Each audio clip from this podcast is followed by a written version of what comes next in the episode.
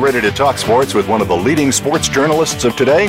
Welcome to All Around Sports with John Inglesby. John's years of experience as a journalist has allowed him to net exclusive interviews with the top players, former players, commissioners, and owners. John and his guests are ready to give you the straight word when it comes to sports.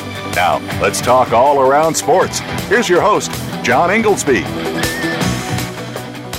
Voice America listeners. Welcome to my 295th ever show of All Around Sports. Reach Monday at 1 p.m. Eastern Time. We broadcast live from Boston to go all around the world of sports for one hour to discuss what happened this weekend and what's ahead for the week. To join the show, the call in number is 1 888 346 9144, or you can email me at IIR at Comcast.net. As always, we'll give you my highlights lowlights, and bizarre news items from this past week. Also, we will be joined next segment by our weekly call-in expert, AP Stedham of Bama Magazine. Well, my highlight of the week is the spectacular World Series we are witnessing. Last night uh, was otherworldly. Uh, just when you thought nothing could get better than Game Two, and uh, the most home runs ever in baseball history during extra innings. We come up with last night. Uh, my first thought is Clayton Kershaw on the mound with a four nothing lead. I couldn't help but think the game was over. I'm sure there were millions like me, and I could not have been more wrong, nor could the baseball world in general. Uh, basically, gave up a three run homer that brought it to 4 4. And I must say that when Houston pulled ahead 11 to 8, I just thought, well, that's it. You know, we've already seen multiple comebacks in this game and throughout the series. Uh, you know, this is it. The final score is going to be 11 to 8. And once again, couldn't have been more wrong. The Dodgers, to their credit, battled back. And of course, the Astros had battled back in the first place to go ahead 11 to 8. And uh, and sure enough, the Dodgers came back. Ultimately, it got to uh, 12 12 and in extra innings, of course. And then it uh, ended with a single knocking home the winning run in extra innings. And here we have the Astros with a three to two lead and a chance to win the World Series tomorrow night in Los Angeles with Justin Verlander on the mound. Uh, what poetic justice! One of the great pitchers of our generation and all time uh, has a chance to win his first World Series uh, while being out on the mound.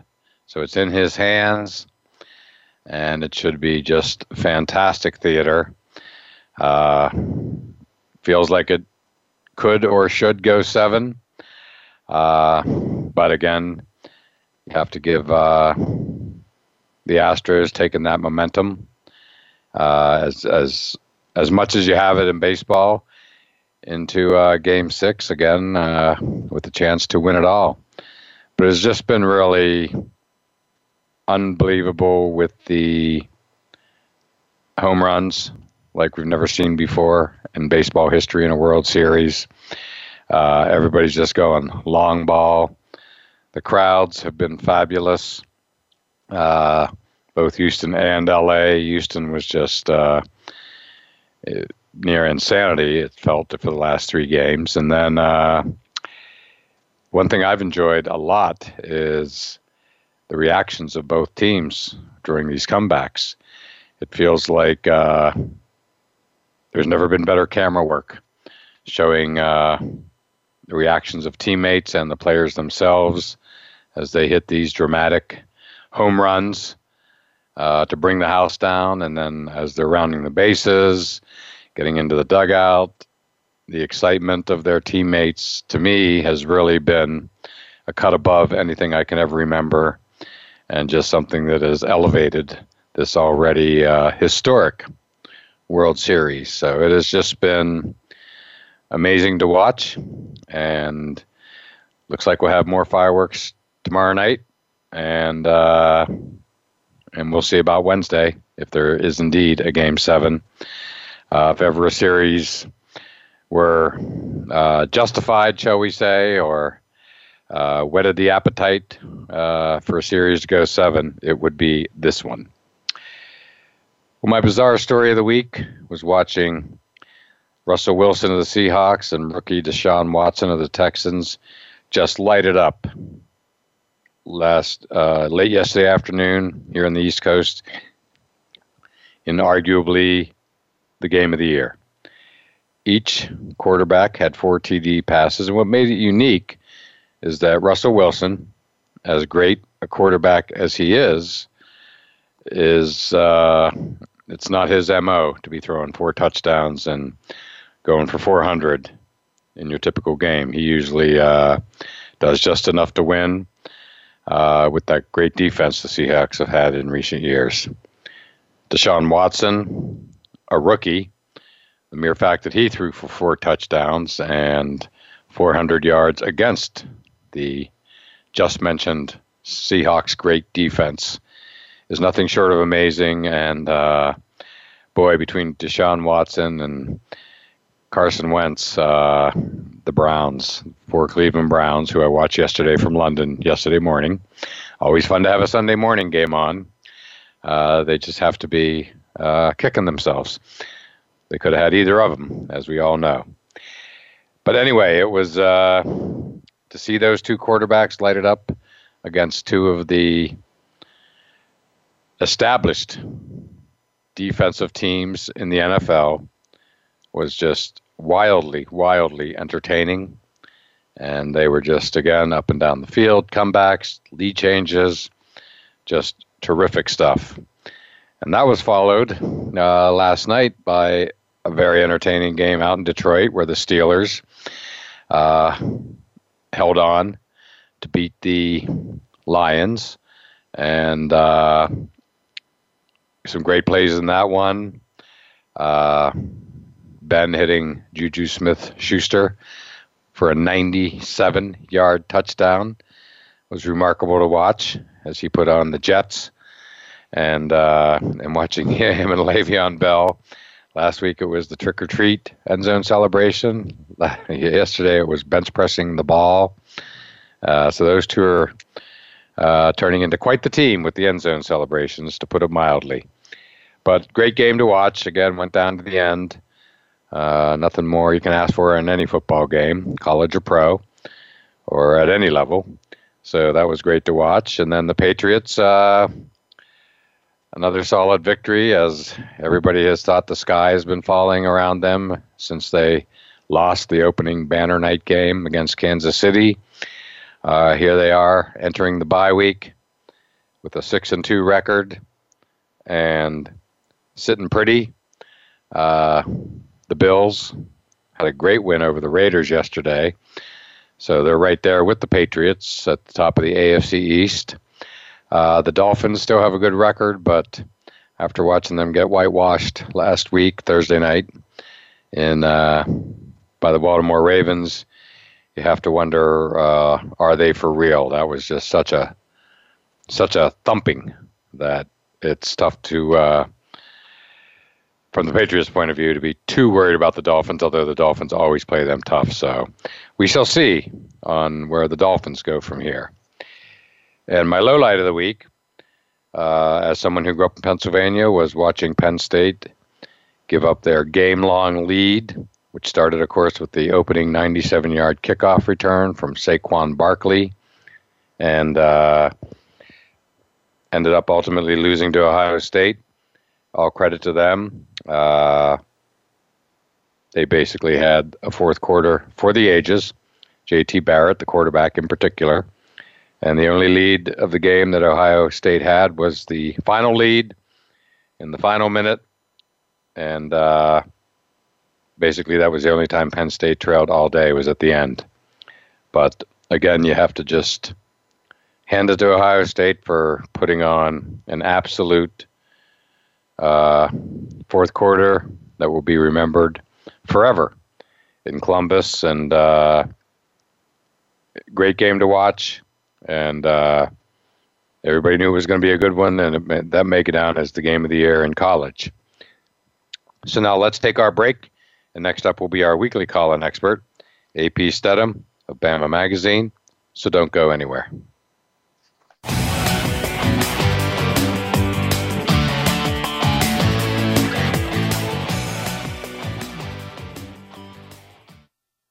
Become our friend on Facebook. Post your thoughts about our shows and network on our timeline. Visit facebook.com forward slash voice America. Join Matt Fish and Alex Clancy every week for Rebound Radio. We'll talk with the legends of basketball about how they got started, their rise to the top of the game, how basketball has changed their lives, and what they're up to now. Just like the game itself, you'll find that lives can pivot on a dime. There can be last minute saves, and life is anything but run of the mill. Rebound Radio can be heard live every Thursday at 3 p.m. Pacific Time and 6 p.m. Eastern Time on the Voice America Sports Channel. You won't want to miss the next show. Have you friended us on Facebook yet? Why not? Just go to facebook.com forward slash voice America or search for the keywords voice America. Once you are part of our Facebook network, you'll receive daily messages about what's happening with our shows, this week's featured guests, and new happenings at the Voice America Talk Radio Network. And you can add your voice to the always active discussions on our timeline. Just go to facebook.com forward slash voice America or search for voice America.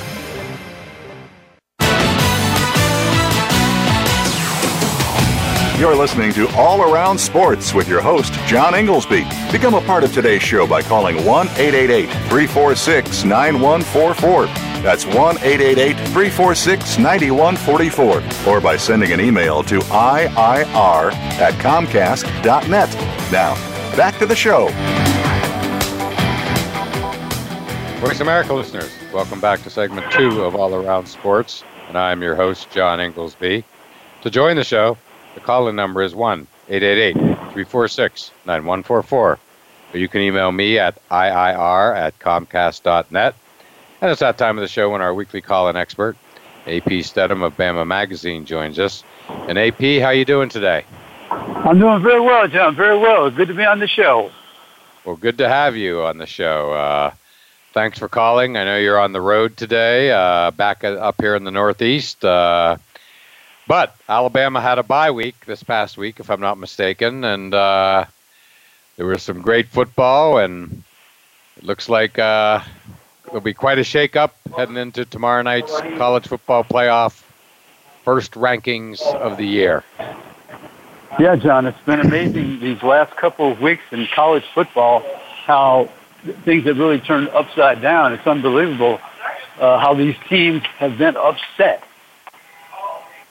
Absolutely. Um, of course, I, I wouldn't call it an upset, but the Penn State Ohio State game was a game for the ages. Uh, Penn State led the entire game until they didn't.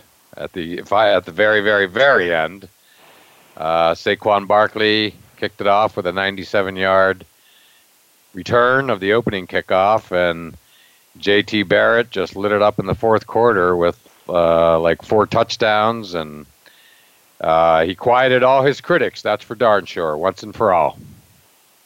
Yeah, John, he's been a quarterback now in that consideration for the Heisman was that type of performance in a big game where they were the underdog, they were down, and those types of uh, snapshots of a player's career will live forever. Forever. That game will certainly live forever in Columbus, and uh, you know, it just is. Uh, again, all Penn State fans are pretty disappointed since again they led from the opening play, opening kickoff, right through to the final minute. But all that matters is the final score, and uh, Ohio State just caught fire in that fourth quarter, and all credit to them. They they, they won it. You know, they won it more than Penn State lost it, and it was both offense and defense. Uh, just completely bottled up the Nittany Lions, and uh, and you know they earned it. So good for them. And uh, now we're looking at a situation of uh, you know a top four that will undoubtedly have Alabama, Georgia, and Wisconsin all sitting at eight 0 undefeated. And more than likely, it's going to be Ohio State uh, making a big leap from uh, around number nine or so in most polls up to probably the, the top four, coming off that victory over Penn State. And then uh, Penn State's going to drop to seven, and and then you have uh, Clemson and Notre Dame, and uh, you know Oklahoma in the mix. Miami still undefeated, ranked about ninth, and uh, you know Oklahoma State. But yeah, but in addition to you know Penn State losing as an undefeated team, also uh, you had TCU lost to Iowa State, pulled up another huge upset, and uh, you know even University of South Florida saw their undefeated season come to an end. No one was untouched, John, this past weekend. It seems seems like, and and the beauty of the rest of the season, John, is that the teams that you just mentioned will be competing against each other. So this is just a few seconds we have to review this top four, let's say, but this is going to change drastically probably in the next month. Yes, I think so. Uh, you know, Georgia, if they continue undefeated, would obviously meet Alabama in the SEC championship game, right? They're not scheduled before that, correct? Correct, right. They were playing that championship game, and, and Georgia has to uh, take a spin over to Auburn, Alabama, and so does Alabama have to take the ride across the state to visit the Tigers. Correct, and then you have Wisconsin, and uh, you know they if they run the table and they have a pretty favorable schedule, they would have to play uh, what appears would at this moment be Ohio State in the Big Ten championship game. Uh, Notre Dame has a tough schedule coming out, and uh, as does the U, of Miami.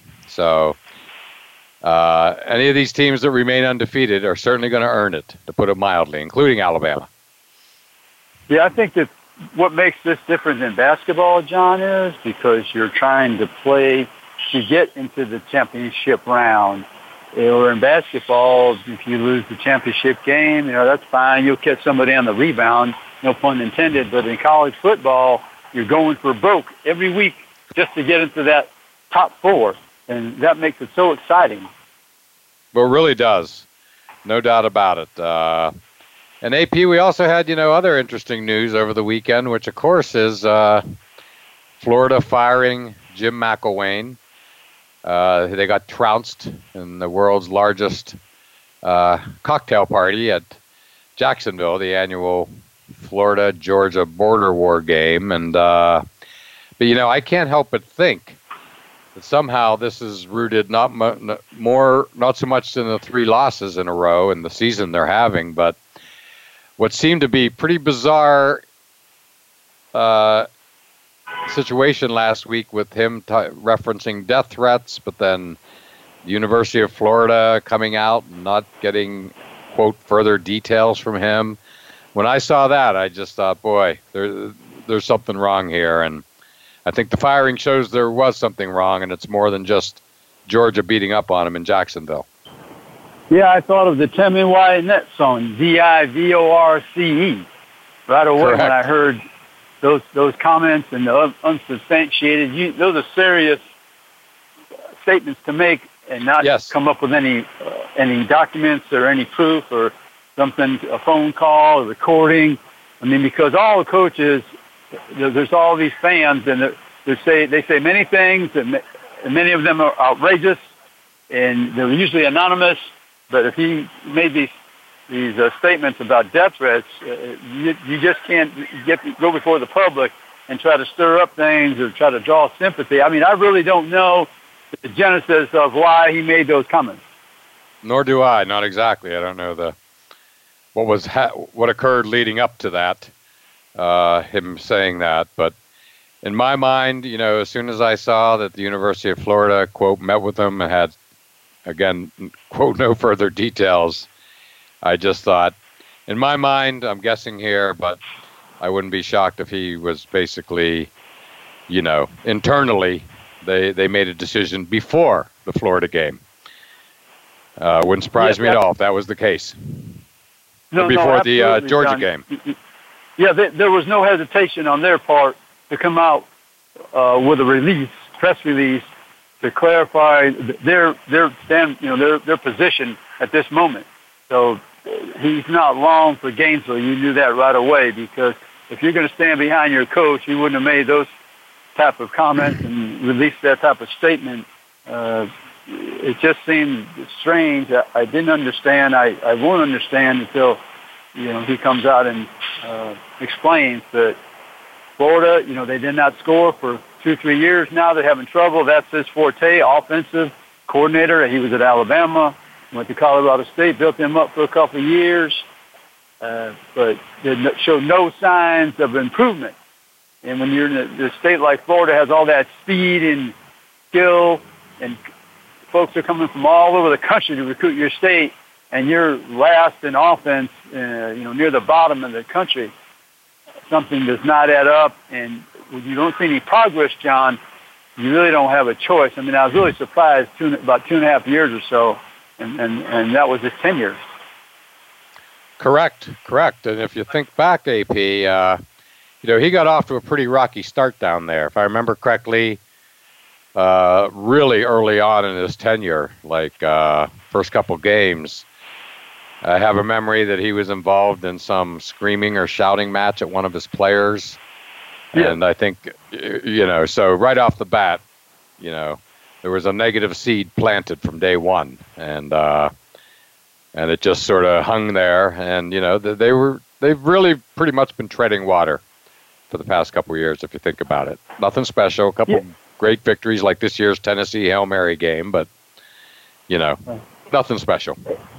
No, and John, it, it, it's funny because here he's won two each in division. That tells you the strength of that side of the conference was not very good because he won it with defense. Uh, of course, when he got to the Alabama games, it, it, they they couldn't hold him down, but he had some pretty good ball players on that side and they managed to scrape through some games, but offensively they they were lacking, and I mean it was just horrific. There was no improvement. Well, I mean there's not much more I can say. I mean that's the goal Correct. to score a lot of points. When you're from Florida, man, you're thinking high scoring offense, receivers running all around the field, you can't catch them, the running backs coming out of the backfield, uh, quarterbacks throwing at a mile, and receiver on the other end. I mean, you're just thinking of all types of excitement uh, when the Gators come to mind, but you didn't see any of those things happening at all under uh, Jim McElwain. Correct. I know that's Correct. the siren behind it. That's what kind of was happening in games where they were, you know, needed uh, resuscitation. Right. Right. Um, wow. Oh, all right. So yeah, it's uh, you know, been a tumultuous uh, few years for Florida, going back to his predecessor, Jim McElwain's predecessor, Will Muschamp. That did not end well. And now we have, uh, you know, this. And so you have a, Flor- a Florida Gator program in turmoil.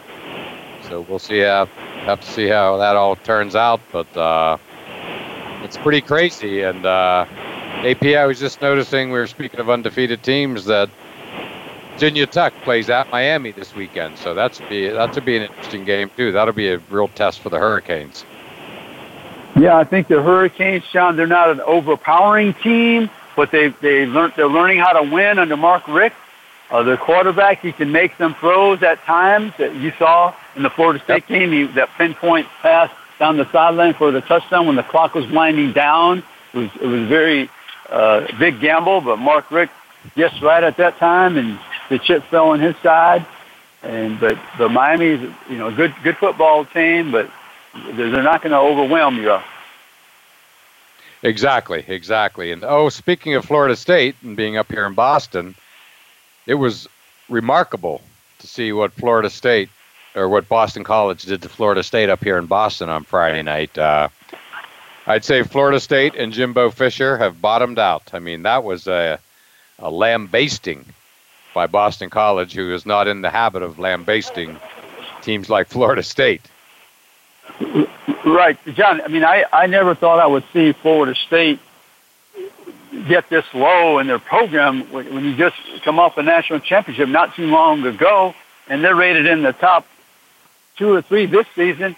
And I'm sure I, I said many times over the air that if they lost that first game, they have a chance to potentially uh, get back to the playoffs. Well, who could ever envision that the quarterback being hurt and the whole team fell apart? I mean, he doesn't play defense, so I, I'm really not understanding why it's been a total collapse because they've recruited well through the years and they have some good young talent, but something's not right in Tallahassee for them to just lose uh, in such a manner against Boston College, 35 to three. They were really never in the game. Whatever, oh, no. 35, I guess 35 three. I guess it was or seven. Yeah, they, they they were never in the game. It was total domination, AP. Total domination, and uh, yeah, so just really shocking to see and we all, I mean, they were number three in the country coming into that opening game against Alabama. We all know they lost their quarterback, but their defense was supposed to be fantastic.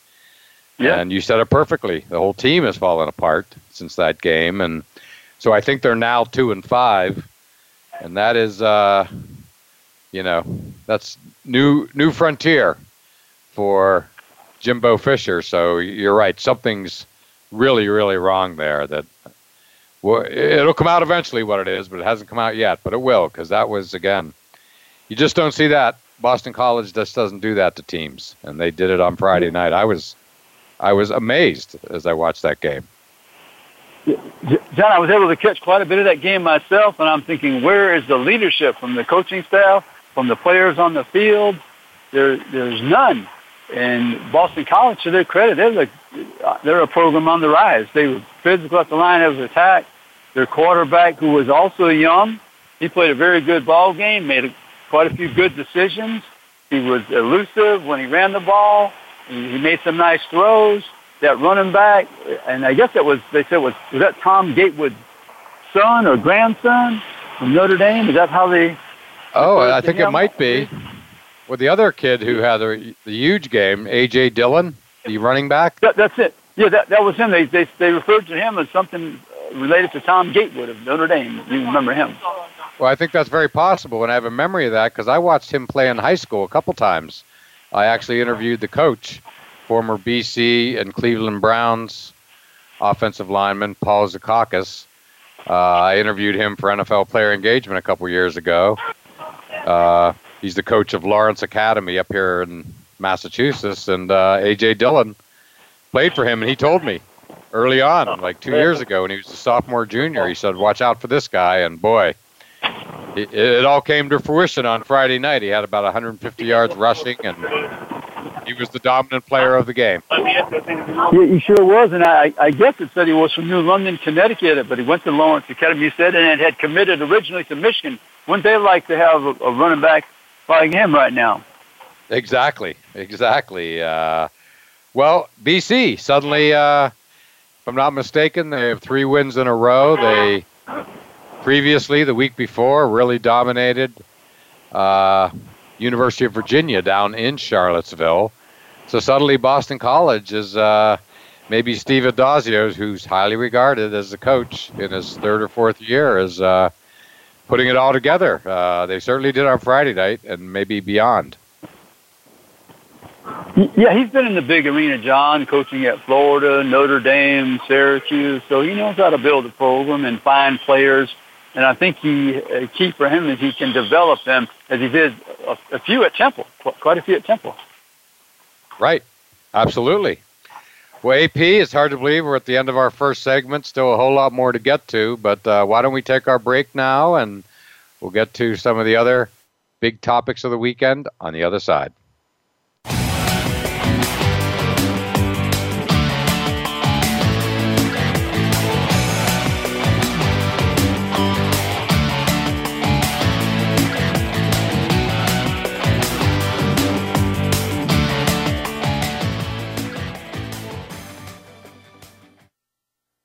Follow us on Twitter at VoiceAmericaTRN. Get the lowdown on guests, new shows, and your favorites. That's VoiceAmericaTRN.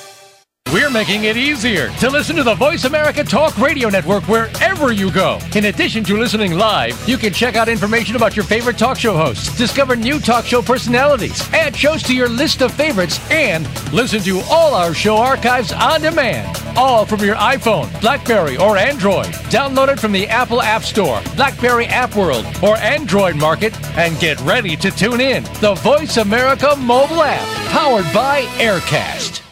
If you think you've seen online TV before, let us surprise you. VoiceAmerica.tv is online now. The leader in live internet talk radio has done it again. Multiple channels, a state of the art viewing experience, live and on demand programs streaming 24 hours a day. It's exactly what you want, when you want it. VoiceAmerica.tv. From health and wellness to business, sports, and everything in between. Discover our new world. Visit VoiceAmerica.tv now and experience the future of online television. VoiceAmerica.tv.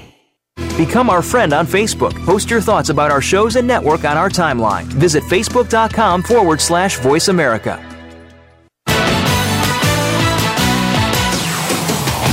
You're listening to All Around Sports with your host, John Inglesby. Become a part of today's show by calling 1 888 346 9144. That's 1 888 346 9144. Or by sending an email to IIR at Comcast.net. Now, back to the show. Voice America listeners, welcome back to segment three of All Around Sports, and I am your host, John Inglesby. To join the show, the call in number is 1 888 346 9144, or you can email me at IIR at Comcast.net.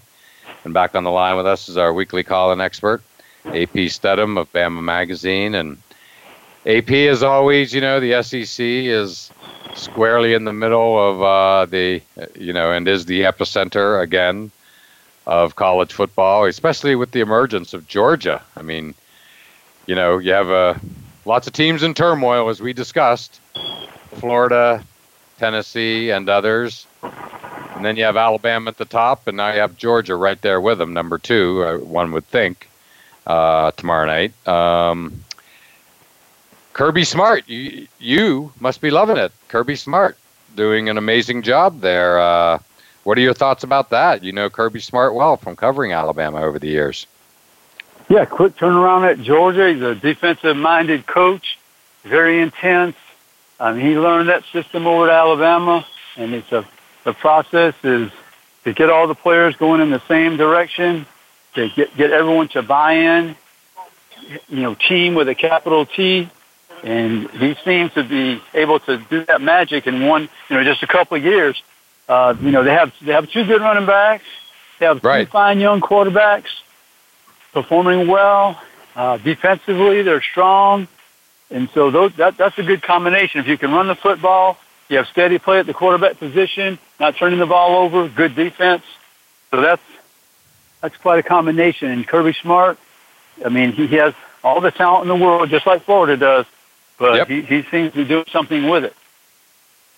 Yeah, well, you know, I mean, he's done a lot, but he also had the good fortune of inheriting two, a two-headed monster. Those two running backs of Nick Chubb and Sony Michel are both uh, just proving to be uh, more than most teams can handle. It's every week, you, you know, they're both, uh, you know, have being highlight reels, and uh, so yeah, it's really, uh, you know, fascinating to watch them. I mean, Georgia has just such a great fan base, to say the least, as you well know, and uh, so yeah, it's it's going to be fun to watch. I mean, the thought sitting here today of Georgia and Alabama undefeated going to the Big Ten, excuse me, SEC championship game uh, in Atlanta is uh, already is whetting the appetite, to say the least.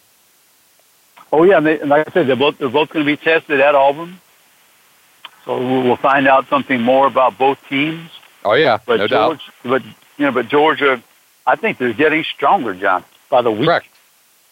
Exactly. Well, that's that's really, you know, they had that big uh, win at Notre Dame on the final play of the game, and then, uh, you know, lo and behold, they're just, uh, you know, again, you said it perfectly, getting stronger by the week, and I mean, what they did to Florida on Saturday was just, uh, it was a rout, and uh, you know that's always uh, typically a highly competitive game, a lot of bad blood, quite the history for that game up in Jacksonville every year, and uh, for them to come out and just run all over the Gators is uh, uh, quite a testament. And of course, the Big Ten, or excuse me, SEC. I got Big Ten on the mind, but SEC championship game would be a classic.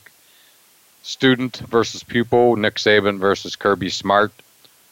For uh, that would be just tremendous to see. So we'll see what develops, but I think there's uh, right now sitting here today looks like a pretty reasonable chance that could happen. Yeah, John, and plus it's, in Atlanta. All those Georgia fans, right? They'll, they'll be salivating to get a hold of Nick Saban, uh, get, get him one more time back in Atlanta. Because that a few years ago, you know, not too long ago, I guess it was maybe 2012 or so, uh, 13, whatever, I think it was 12. Mark Richt had them on the ropes. If they had one more timeout or a few more seconds, they had the ball there on about the five or six yard line. Yep. And and, and Georgia had the lead in that game, and Alabama came back. But so those Georgia folks know that when they have the, the players and the right coach, things could happen for them where they can compete with Alabama. Exactly. Um, I remember that game well, and uh, yeah, that would be a great SEC championship game, and uh, that's going to be fun to watch. So AP, have what seems to be most years, maybe not this year, but you never know. Uh, LSU Alabama this weekend, Saturday night at eight o'clock. Uh, is that game in Alabama or in Baton Rouge? That is in Tuscaloosa, John. That's the prime time, 7 p.m. Central game on CBS. Okay. That'll be good. It's always good. That's, you know, LSU has been up and down, but, you know, that game has great recent tradition, to put it mildly. Yeah, those games, some of them have been close. Quite a few, matter of fact. And last year was 10 zip, John. I mean, they held Alabama down offensively. And, you know, LSU had a couple bad games, that Troy game, and, uh, you know, Mississippi State just stomped them in the ground, surprisingly. But then they came back, beat beat the Florida team that couldn't score, Ole Miss. And uh, so they're on a hot streak at the moment. And, and I think Ed Orgeron, he'll get his team prepared. And Alabama, you know, had the off week. LSU had the off week. So that's why in the past it's been pretty good because they've had time to get a little bit healthy and recover and then game plan for each other. Right, exactly. Um, you know, you mentioned Mississippi State, uh, and we're back to the Florida coaching conversation now. Uh, I heard Dan Mullen is the leading candidate. Uh, does he have a background with the Gators? he actually coached Tim Tebow at Florida a year, you know, I don't know how many years exactly, but he was the quarterback coach, maybe the coordinator over there. I mean, Furry was, I mean, you know, I mean, uh, Urban Urban Meyer, I guess it was, was the core, you know, hands-on guy offensively. But of course. Dan Mullen was over there with Tim Tebow. So, and then Scott Stricklin was the athletic director at Mississippi State. Okay. All right. So he's at Florida now. So that's a, a pair that will, can get along, as far as I know. Wow, uh, that seems like. Have you been hearing that too? That he appears to be the leading candidate. Yes, yes. That if I had to go to Las Vegas, that's where my money would be on Dan Mullen being the next head coach at University of Florida. Okay. Any other uh, candidates that come to mind off the top of your head? Yeah, there was a few I read, John. I, I can't remember them at the moment, but uh, it wasn't a real. I mean, there's you can find a long list anywhere on the internet, of course but there was about two or three names. That was it. But Dan right. Mullen was a strong preference. All right. Well, that's going to be interesting to see. I wonder if they're going to be. Uh, so they have an interim coach now, and I wonder. Yeah, I'm guessing they're going to wait to the end of the season. Yeah, Randy Shannon, the former oh, yeah. uh, Miami linebacker, you know, coach, coach Miami, and then oh, another name I, I can remember from that two or three was Scott Frost. You know, right there at Central Florida but I think Nebraska is looking to take him from Orlando and bring him to Lincoln. But stranger things have happened, right? He, I don't know if he's going to rebuff his, his alma mater because Nebraska is a different world now. I think we discussed this a few times. Where where is your recruiting base? You know, are you, because you, you can't just stay in Nebraska and you have to be able to go to all these different corners of the United States. And I don't know if you're able to do that now to bring somebody to Nebraska or the wintertime it's so cold, but I mean they get players to Ohio, but Ohio has a lot of players. They'll pluck some from Florida here and there, Georgia, but uh, you need a lot more than Ohio would, uh, or a lot more than Michigan. And some of those cold weather programs are usually at the top. Nebraska needs quite a few, and they need most of the skilled players uh, on offense and defense, and some of the big linemen that can move. Absolutely. Uh, yeah, well, it's going to be interesting. Uh, you know, having just been out in Nebraska for the Ohio State game just a couple of weeks ago, I, I saw what Ohio State was made of that night. So I can't say I was very shocked to see them beat Penn State, uh, given that I saw him beat Nebraska 56 to whatever um, in Lincoln a, a, mere couple weeks ago. So, yeah, it's. Uh, but you know, Scott Frost. You know, when you once you spend time in Florida, and that, in addition to sunshine and all the obvious things, uh, you know, coaching UCF to its current undefeated record in Orlando. Keep in mind, there's no NFL team in Orlando. Uh, you know, and I was down there just recently. I was in Orlando literally uh, three weeks ago, and there was a lot of buzz around Central Florida, and uh, you know they've already have a foundation from you know George O'Leary, Blake Bortles, Fiesta Bowl of just a few years ago. So, the, you know, who knows? I mean, you know, it's a pretty good place to be right now, I'd say, and UCF uh, is, you know, they're undefeated. What can you say? And and they kind of own the town on not just the college football front, but to a certain degree, the entire football front. Because again, there is no NFL team in Orlando, so they're getting a lot of pub, a lot of buzz, and so I think everybody's assuming Scott Frost may leave, but maybe that's a bit of a quick assumption. Yeah, I think I think there's a good chance, but I'm like I say, I don't know if this Florida enters the picture. And then another name they had out there, John, as I thought about it, Charlie Strong, but right, I'm I'm, I'm I don't know if they'd want to take him at this moment. I mean, he's already been at the University of Texas, which has ball players, uh, you know, around the corner from Austin, the campus, and he was not successful for whatever. But he's he has been at University of Florida maybe a few times in the past as a coordinator and defensive coach. But I, I would tend to think it'd be a Scott Frost with Dan, Dan Mullen, the leading candidate. Right, right. And, uh, you know, by the way, just to kind of close the loop on this, I mean, we talked about the problems of Florida and Florida State. So suddenly, you know, you'd have to think that the recruiting for Central Florida and South Florida, undefeated and one defeat, respectively, could, you know, vastly improve. They're both in great locations. Yeah. As great yeah. as Gainesville and Tallahassee are, you know, Orlando and Tampa are pretty good places too. And uh, so I wouldn't be surprised if, you know, UCF and USF both, uh, you know, start getting even more recruits than they've been getting. Let's face it, up till now they've probably been getting some of the leftovers. Uh, maybe going forward, that's not the case. They, that might all of a sudden become more of a Big Five state than a Big Three state, along with, of course, Miami, who's undefeated this year. So they're doing well. Yeah, NFL scouts they know their way to Orlando and Tampa. Yeah, and they've yeah. had plenty of players succeed in the NFL. So Absolutely. You know, all you have to do is yeah convince them. You know, maybe they have a teammate that's being recruited by one of those schools. Maybe they offer them a chance to play a position at another school who's only going to uh, think about and really not give them a, some type of guarantee.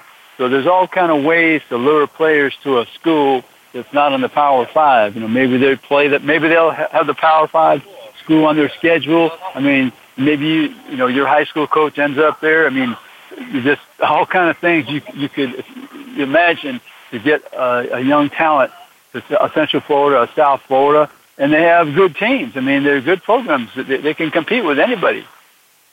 Yeah, and USF plays in the Tampa Bay Buck Stadium, Raymond James, and UCF has just a beautiful on-campus stadium, uh, to say the least. So, anyway, hard to believe, AP. Well, here we are at the end of our last break. Uh, why don't we take that now and still a couple more things to get to after this break.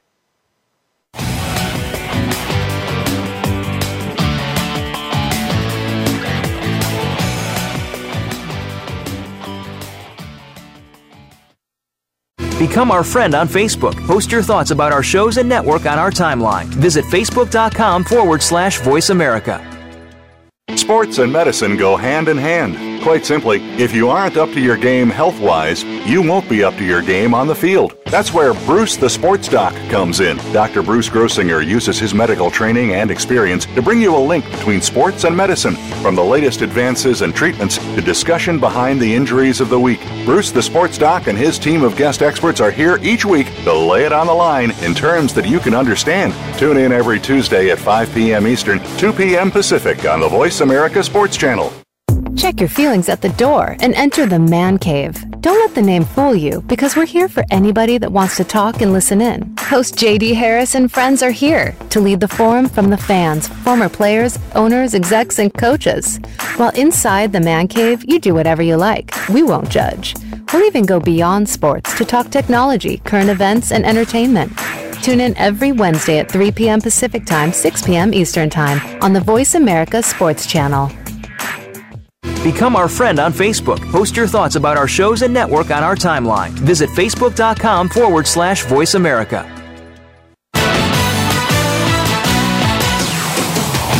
You're listening to All Around Sports with your host, John Inglesby. Become a part of today's show by calling 1 888 346 9144. That's 1 888 346 9144. Or by sending an email to IIR at Comcast.net. Now, back to the show. Voice America listeners, welcome back to the fourth and final segment of All Around Sports. I'm your host, John Inglesby.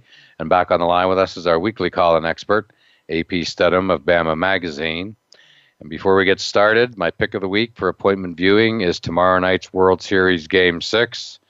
Justin Verlander on the mound, going for both his and the Astros' first ever World Championship in Dodger Stadium. And if Game 6 is half as good as Game 2 and Game 5, uh, we are in for the treat of treats, and we're finally at the elimination game phase. So, AP, I got to ask, have you been catching any of the World Series at all? Well, John, I turned the TV on last night. I was looking for a baseball game, but I think I watched Home Run Derby. Yeah.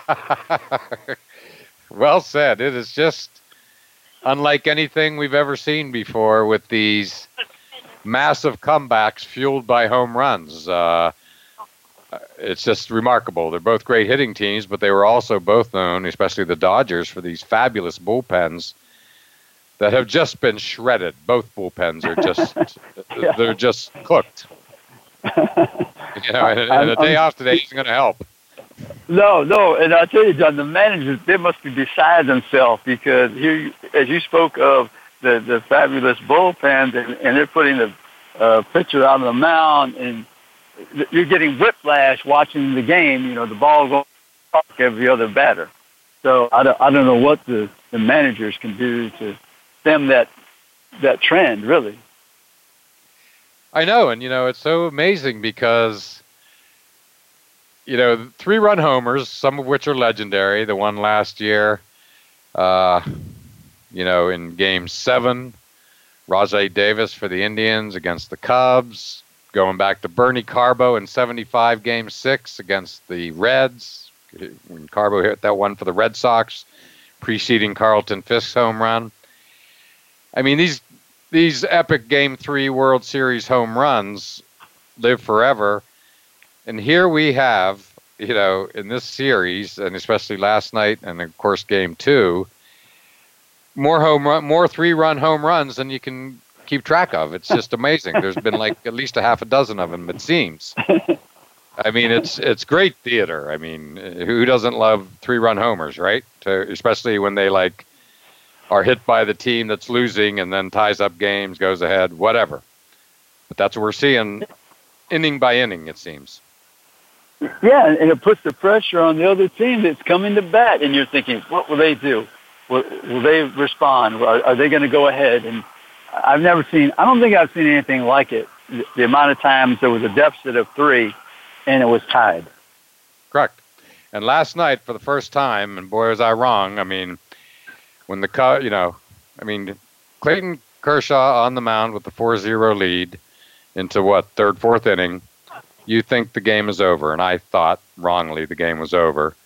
So they go back and forth, back and forth, and then when the Cubs finally, or the uh, Astros finally come back to tie it at 8-8, and then when ahead 11-8, I must say at that moment I said it's over. They're just can't possibly be another comeback.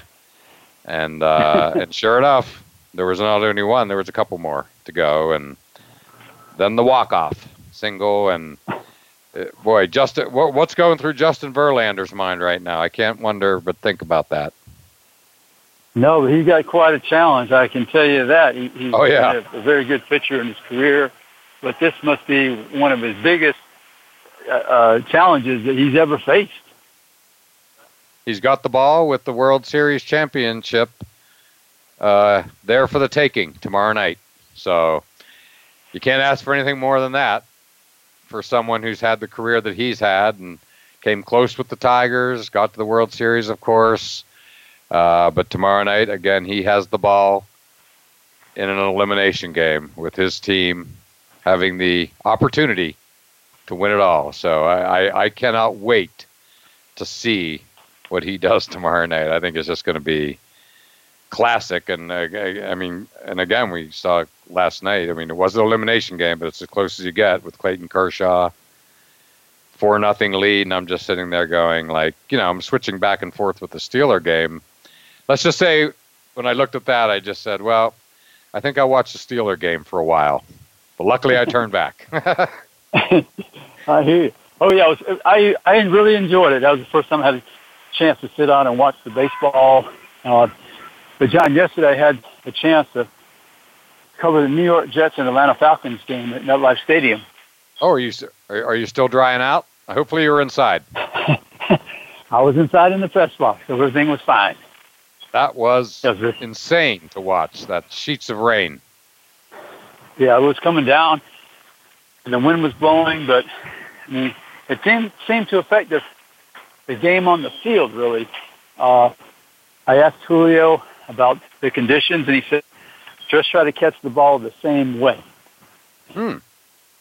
Good answer. Because, yeah, if you try to catch it on, with your body, that's something different in your your normal routine. So just try to catch it with your hands, and everything should be all, all right. He had a nice 53-yard catch down the middle after uh, Morris Claiborne left the field with an injury. You know, Morris went to LSU. Right. Julio Jones went to Alabama, so the rivalry was renewed. At they have a history. Yeah, they played against each other a few years. Yeah, well, that's great. I was watching that game on NFL Red Zone. Great game to watch, especially if you were inside, because that was just insane. We got that weather up here in Boston last night, and it was just crazy, to say the least yeah, it was a competitive game. And, oh yeah. You know, back back and forth, and uh, Atlanta gave up the ball a few times, and but the Jets couldn't hold on to win. And Atlanta broke. I think it was a three-game losing streak. Oh, they had to have it, AP. They uh, Atlanta. That that was a season saver for them, I think. Yeah, I think so too. It really was. Well, AP, hard to believe. I'm glad you mentioned you were covering that game yesterday, and you talked to Julio. Uh, but hard to believe we're at the end of our show. I want to thank you for taking the time to call in while on the road. And uh, once again, we appreciate your great perspective. Well, thank you, John. It's always my pleasure. I look forward to the next time. All right, and enjoy the LSU Alabama game this Saturday night. Should be a great one. Thank you. Thank you, John. All right, AP, and as always, thank you all for listening to All Around Sports. We look forward to doing it all again next Monday at 1 p.m. Eastern Time.